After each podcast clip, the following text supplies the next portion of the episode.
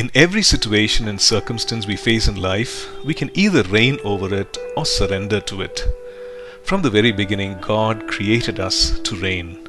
But because of the fall, we forfeited our ability to subdue and have dominion over the earth. In redeeming us, the Lord Jesus has given us the power and the authority to reign in life. Good morning, church. It's great to worship God in spirit and in truth with each one of you this morning. If you joined our online service for the first time, we like to welcome you. We trust and pray that you will be blessed and ministered to this morning. Please send us an email with your feedback and your prayer requests. We love to pray for you as a church family.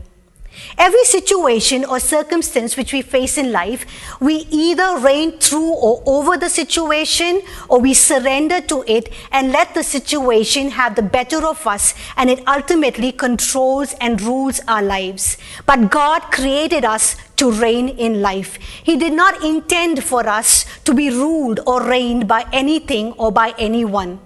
History narrates to us the life and reign of kings and queens. Some of their reigns were considered good because they governed well. They were not dismayed at adversity. They were lovers of peace. At the same time, they led their army during times of war. They boldly and courageously faced their enemies and did not give in to their threats of being enslaved or ruled by them. Kings were always vigilant of their enemies, both outside their kingdom and those within, and among their family members as well, because there were many who desired the position and the authority of the throne and the status of being a king or a queen. We often don't desire or to think of ourselves as a king or a queen, but that is who we are. And that is what God's word says in 1 Peter chapter 2 verse 9. But you are a chosen generation, a royal priesthood, a holy nation, his own special people. Revelation 1 6. And Jesus has made us kings and priests to his God and Father. And Revelation chapter 5 verse 10 says, And have made us kings and priests to our God, and we shall reign on the earth. From the very beginning, God created us to reign on the earth. As we read in Genesis chapter 1, verse 27 and 28. So God created man in his own image. In the image of God, he created him. Then God blessed them, and God said to them, Be fruitful and multiply. Fill the earth and subdue it. Have dominion over the fish of the sea, over the birds of the air, and over every living thing that moves on the earth. Who did God want Adam and Eve to subdue? He wanted them to subdue their enemy, our enemy, Satan. God did not just give a decree to Adam and Eve and leave them on their own to fulfill it, but He gave them what was necessary even before He gave them the decree. As we read in Genesis chapter 1, verse 27, that God created man in His own image. By creating man in His own image, God gave mankind His own identity. And through this identity, God was releasing on the earth his authority through man. God was extending his kingdom on the earth through mankind. Now, mankind had God's delegated authority, dominion, and power. But sadly, Adam and Eve could not hold on to their identity and their purpose. Satan tempted them in this very area. Satan told Eve, if you eat this fruit, you will become like God. And Eve fell for it. She failed to realize that she was already created in the image of God, and hence she was like God. And hence, Adam and Eve were created like God. God is holy and righteous. He created Adam and Eve holy and righteous. God is without sin. He created Adam and Eve without sin. God will never die, so he created Adam and Eve never to die. God gave man a mind so he can know and understand what God speaks to him. God gave man a heart so he can respond to God in love and be faithful to him. God gave man a will to choose whether or not to obey God. So instead of subduing Satan, Adam and Eve now became slaves of Satan. So the first Adam lost his identity and his purpose. Let's look at the last Adam, Jesus Christ. Let's move all the way to the New Testament to Matthew chapter 4. Here we see Jesus was being tempted by Satan in the wilderness. The first area that Satan tempts Jesus is in the same area he tempted Eve, the area of food. Satan told Jesus, Turn the stones into bread. The second area which Satan tempts Jesus was in the area of his identity. Satan told Jesus, If you are the Son of God, throw yourself down. Then Satan tempts Jesus in the third area, that is in the area of his purpose. Satan tells Jesus, All these things I will give you if you will fall down and worship me. But we see that Jesus overcame all of these three temptations by quoting scripture verses from the Old Testament and also because he was so sure and grounded about his identity and his purpose. Jesus often revealed who he was. Jesus often revealed his purpose, his identity to the people. When Jesus said, I have come from the Father, he reveals his identity to the people. In John chapter 10, Jesus said, I and the Father are one. The Father is in me and I in the Father. I am God's Son. Elsewhere in the Gospels, we see that Jesus told the people that he only said what he heard his Father saying and he only did what his Father did. We also see Jesus revealing his purpose when he said, I have come to do the will of my Father in heaven. In John chapter 4, verse 34, Jesus said to them, My food is to do the will of him who sent me and to finish his work. Jesus was human just like any one of us but we see that he successfully reigned in life. He overcame temptation. He slept peacefully in the storm. He was not intimidated or threatened by any demon, sickness, disease, or even by Satan. Nothing was a hindrance for him to minister healing and deliverance, but with power and with authority, he healed the sick and he raised the dead and he delivered people from demonic oppression. He walked as a master over demons, sickness, and death because he considered them as their enemies who he had already defeated. He did not live as a slave of Satan or sickness or disease or uh, demons. Because of the first Adam, we forfeited our ability to subdue and to reign on the earth. But the last Adam, Jesus Christ, successfully reigned in life. What does it mean to reign in life? To reign in life means to be on top and not below, to be victorious, to overcome, to take dominion, to be the head and not the tail, to rule, to rest in his all sufficiency, to subdue, succeed, be prosperous, work through problems with wisdom and favor, and to experience grace even in our handicapped and per- permanent situation on earth. Because Jesus succeeded in reigning in life, we are now able once more to achieve our original purpose to subdue and have dominion. Jesus' salvation accomplished in restoring our broken images. And those who have accepted his salvation have been restored to their original image and purpose. And we've been given the power and the authority to subdue our enemy and to reign in life. Can we say an amen to that? I did not hear you. Can we say an amen to that? Amen. Because God, because Jesus reigned in life, we too can successfully reign in life. Jesus has given us the power and the authority to overcome any situation, to overcome any hindrance. And on the cross, Jesus defeated Satan. He defeated fear. He defeated sin. And so we too can overcome any situation that controls us, that overpowers us. And we too can reign in life over temptation, sickness, loneliness, depression, grief, pain, uh, sorrow, and we can overcome the fear of exams, failure, people, things, situation because Jesus reigned in life. We too can reign in life. So, how can we reign in life? To answer this question, let's look at how Jesus reigned in life. Jesus was very intimate with the Father. He often went to lonely places and spent time alone with his Father. And that is where he received his strength. That is where he heard what his Father wanted him to say. That is where he knew what his Father wanted him to do. So, the first key to reign in life is to be intimate with the Father to be intimate with the Father, Son, and the Holy Spirit, to spend time reading God's Word, to spend time meditating on His Word in prayer and in fellowship. And when we do that, we will act, speak, think, and live as the Father wants us to. When we spend quality time with the Father, we need not be overcome by situations and problems, but we will live as overcomers. We need not live in defeat, but live victorious. We need not live as slaves, but as masters of sickness, death, and de- demons. Can we say an amen to that?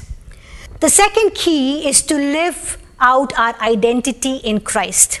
We need to know our identity in Christ so that we can live as God intended us to live and to fulfill the purpose that God has purposed for each one of us. If not, we will live with a slave like mentality and mindset. And you know the consequences and what will happen if we live with a slave like mentality and mindset. What is our God given identity? To personalize it, I'm going to list it out from God's word uh, in the first person. I'm not just an ordinary person but I'm a child of the living God. I'm not just a sinner, I'm a new creation in Jesus. I'm part of a chosen generation, a royal priesthood, and a holy nation. I'm loved, accepted, saved, healed, delivered, redeemed, and forgiven. I'm victorious and triumphant because Christ shares his victory over sin, Satan, and every work of evil with me. I'm a temple of God. His Spirit lives in me. I'm complete in Christ Jesus. I'm free from condemnation. I am established, anointed, and sealed by God. I do not have a spirit of fear, but of love, power, and a sound mind. I have direct access to God. God works in me to help me to do the things He wants me to do. I can ask God for wisdom, and He will give me what I need. I am kept from falling. I'm kept by the power of God. I'm seated in heavenly places. I'm protected from the evil one. I'm secure in Christ. I'm more than a conqueror. I'm sheltered under his wings. I am the head and not the tail. I have be- been made rich. This is not a complete list. There's more in the Bible where we can find our identity in Christ. But what we need to know is the identity that God gives us is a gift from God. We don't have to do anything to earn it. All we need to do is to simply believe, accept, and just receive it. And train yourself to say the very things that God has said in His Word about us. Try reading out this list at least two or three times in a week, and preferably read it out loud. Or you can write it down and post it at prominent areas of your workstation, at home, or at office. Because it'll keep reminding you, and you can keep declaring the truths of who you are in Christ. Keep declaring it till it becomes part of the very fabric of your being till it becomes so cellular in you that it becomes so much part of you that it's woven into your very personality, that it affects the way we think and we live. It's not just a two minute reciting of uh, a few statements or making declarations, but it's a lifetime engagement with what God has declared or said about you. Participate in what Jesus is saying about you. Jesus said, I only say what the Father says. If we want to say, if you want to say what the Father is saying, then begin by saying what the Father is saying about you. Let's get ready to make our declaration. If you like to stand up, you could do so. Let's hold up our Bible in the air and let's all together declare bold and strong what God has declared about us in His Word. Let's all say it out together. This is God's word this is God speaking to me. I am who God says I am. I can do what God says I can do. I will become everything God has promised. I'm saved, healed, delivered, redeemed. I'm blessed, victorious, prosperous, triumphant. I'm a minister of God, a servant of Christ, and a channel of His blessing to many people. I receive His word, I believe His word, and I live by His word. Christ is my master, and to him I am in absolute surrender. I present myself as a new wineskin to receive the new wine and fresh oil being poured out on me. God releases new things and a new work of his spirit in and through me. Why is it important for us to know and understand our identity in Christ? Or why is it important for us to know who we are in Christ so we can reign in life and we can live our lives as God intended us to live? Have you ever noticed in the scriptures that God usually changes the identity of people? What do I mean by that? People often thought of themselves in a certain way, but God reveals to them who they really were or who they really are. Let's look at an example in the Bible. Let's look at the life of Gideon. Gideon was uh, terrified and scared. He was hiding in the wine press where he was threshing wheat, and the Midianites had come to raid the Israelites. And Gideon was very scared that the Midianites will take away the little wheat that he had. And so he was hiding there in the wine press. But later one day, the angel of the Lord appeared to Gideon, and the angel told Gideon, The Lord is with you, mighty warrior. You know, Gideon, he never even thought of himself as a mighty warrior, neither did he act like a mighty warrior. However, when Gideon began to see what God thought about him, it was then that he went on to deliver the Israelites from their enemies. Take for another example David. David was just a shepherd boy taking care of his father's sheep. No one, not even his brothers, nor his father, or not even David thought he would be the king of Israel. But God saw David as the king of Israel. And he sent prophet Samuel to anoint him as king. And we see that David went on to being the king of Israel. How do you look at yourself? Do you look at yourself as someone who is unloved, not accepted, uh, not valued, someone who's just being used by people? Well, God does not look at you that way. God looks at you as his child who he loves very, very deeply. God's love for you is immeasurable.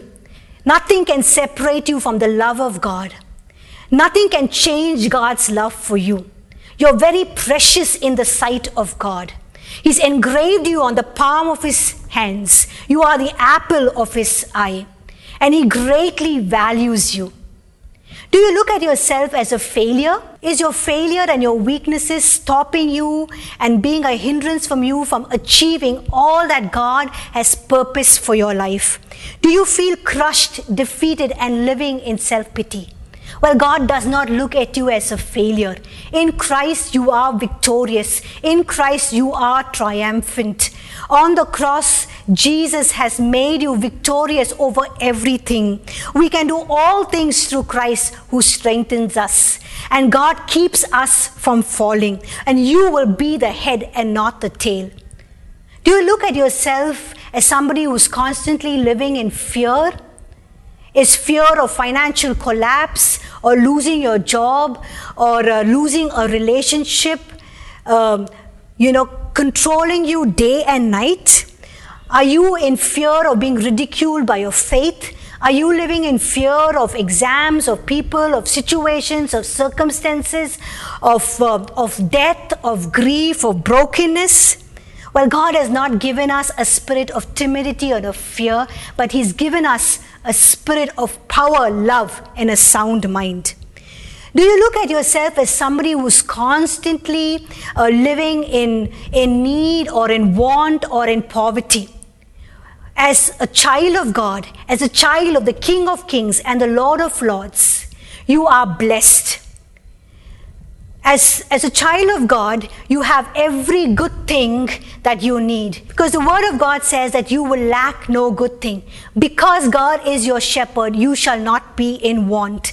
And the Word of God also says that no good thing will He withhold from those who love Him and walk according to His ways. So, if you want to reign in life, the second key is to know our identity and purpose and to live out of that identity and purpose. The third key is to fulfill God's purpose for our lives. Now, God created us to reflect His image in the work that we do so that people will know the God that we serve. People will know that the, the God that we worship. And God's glory will cover the earth as the waters cover the sea. God's glory of who He is and what He does will be known and seen and witnessed by people. For this, let us look at two examples. The first example is that of Daniel. Daniel distinguished himself from all other administrators by living an exceptional life. He had exceptional qualities and he also was very efficient in his work. That the king planned to make Daniel as uh, an overseer or an authority over the entire kingdom. Even though the other administrators were not happy with this, they looked for grounds to bring charges against Daniel. But they could not find anything because Daniel was very sincere, faithful, committed, efficient, and excellent in his work. They found no corruption in him because he was very trustworthy. Did Daniel face any difficulty and challenges? Yes, he did. There were many people who were jealous of him, who did not like him. They, they looked for ways that they could uh, put him away or get done with him and put him out of the way. But because of Daniel's efficient, uh, excellent, and uncompromising spirit, the God whom he worshipped, the God whom he served, was known, was revered, was feared by the people in the kingdom. So much so that the kings also issued a decree saying that, that they need to worship the God of Daniel because the God of Daniel is the only God and the King of Kings, the Lord of Lords, and the true and living God. The kings also acknowledged that the God of Daniel was the God above all gods and the living gods. In the midst of all these sufferings and challenges, and in a foreign land, we see that Daniel overcame. He reigned in life, he overcame every situation, and he fulfilled God's purpose for his life. Let's look at another example uh, the example of Paul. Paul lived a very purpose driven life. And he was considered to be one of the greatest apostles. He received a great number of revelations. But we also see that Paul suffered a great deal. In 2 Corinthians chapter 11 verses 23 to 33, Paul lists out all his sufferings. The list is on your screen. Because of the lack of time, we won't be going through the list. But Paul calls such suffering as light and momentary. Why does he call it as light and momentary? In 2 Corinthians chapter 4 verse 15, Paul talks about why he endures such pain. Paul says, "It's all for your sake." So that as grace extends to more and more people, it may increase in thanksgiving to the glory of God. Why did Paul consider all of his sufferings as light and momentary? He considered it as light and momentary because he saw the greater purpose. He saw that through his preaching and his, through his teaching, that many were accepting the gospel. Many were coming into the faith. Many were receiving salvation. And also the glory of God was revealed among people. And that is why he writes towards the end of his life in 2 Timothy chapter 4 verse 7, I have fought the good fight, I have finished the race, I have kept the faith. Fulfilling God's plan and purpose for our lives is not very easy. It comes with its own set of challenges and difficulties. But what will help us or enable us to fulfill God's purpose for our lives? What enabled and helped Daniel and Paul to fulfill their God given purpose, to complete their God given assignment? The first thing is they obeyed, submitted, and surrendered to Christ's reign over their life. So, even as we obey, even as we surrender and submit to the Lordship of Jesus Christ, God will help us to reign over situations and over circumstances. The second thing is that Christ co reigned with them, and the power of the Holy Spirit enabled and helped Daniel and Paul to fulfill their God given purpose and assignment.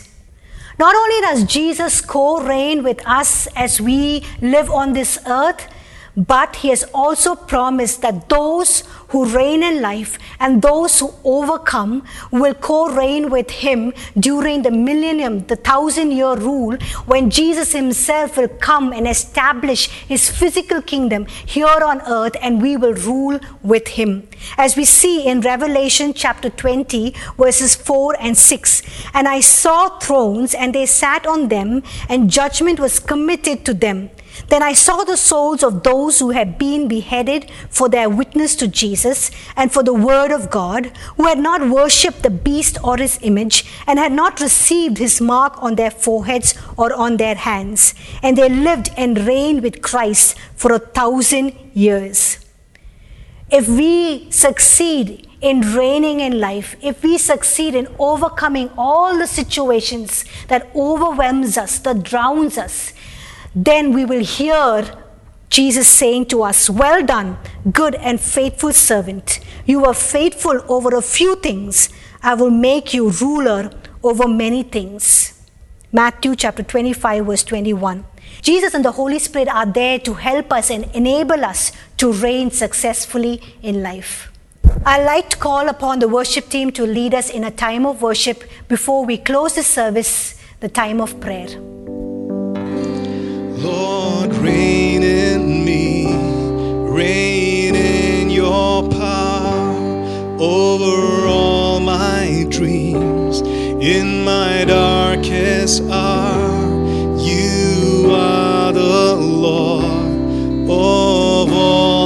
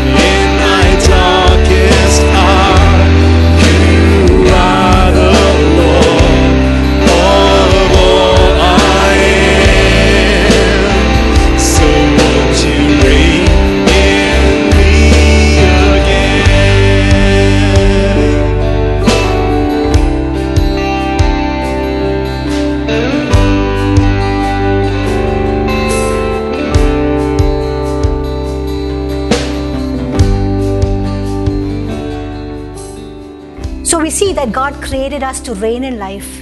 And if we need to reign in life, the three keys that we need to keep in mind the first thing is that we need to be intimate with the Father, Son, and the Holy Spirit, to spend much time with God through prayer, through reading God's Word, meditating and fellowshipping and worshiping God. The second key is to know and understand who we are in Christ and to live out of that God given identity. The third key to reign in life is to fulfill God's purpose for our lives. In these difficult and challenging times that we are living in, God wants us to reign over every situation, problem, difficulties, everything that overwhelms us. He wants us to rise above every situation and fulfill His purpose for which He has created us. And we are not in this alone. Christ has given us his identity, his power and authority over the enemy as we are seated with him in heavenly places. He has given us everything we need for life and godliness, the weapon necessary for our warfare, the sword of the Spirit, which is the Word of God, and the hope for the future reward when we will reign with Him. So we can look forward to this future reward and this can motivate us and strengthen us to help us to run our race with perseverance, fixing our eyes on Jesus, the author, the perfecter, and the finisher of our race. Let's look to the Lord in prayer. Dear Heavenly Father, we thank you, God, that you created us to reign in life. You created us to be victorious, God, and triumphant over every work of the evil one. We thank you because you share the victory of the cross with each one of us, God. We stand not with the point of defeat, but we stand at the point of victory, God. And this morning, Father, we just break every yoke, every bondage of fear, of failure, of defeat, God, that we as your people have been living in, God. Every uh, mindset of being slaves to Satan and to fear God. We just break it in the mighty name of Jesus. We break out every spirit of oppression and loneliness and depression, God. Every spirit of suicide, we break it in the mighty name of Jesus. God, you came to set us free, God. Whom the Son sets free is free indeed. And so we speak your freedom. We speak your deliverance, God. We speak your healing. We speak your wholeness over your people right now in the name of Jesus.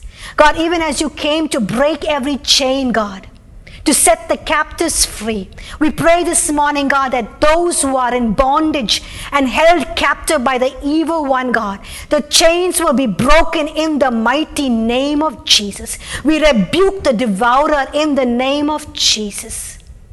God, we set your people free, God. We set them free, God, because you have come to give us freedom. God, you have come so that we could reign successfully in life, God. We thank you for every key that you have given to us to reign, God, with power and authority. We thank you for your word. We thank you, God, for the spiritual weapons that you have given to us. And help us as your people to arise, God, to arise, to take hold of that which you have taken hold of us, God, to take hold of what you have given to us, God so that we, your people who are created in your image, God, can manifest your glory, can fulfill your purpose, God, to subdue and to have dominion on the earth. We thank you, God. We bless you. We worship you, God. We give you all glory, honor, and praise. Let's receive the benediction. Now, to him who is able to keep you from stumbling and to present you before his glorious presence with, without fault and with great joy, to the only God our Savior, be glory, majesty, power, and authority through Jesus Christ our Lord, before all ages, now and forevermore. In Jesus' name we pray. And all God's people said, Amen. Have a blessed and a wonderful Sunday and a week ahead. God bless you, church.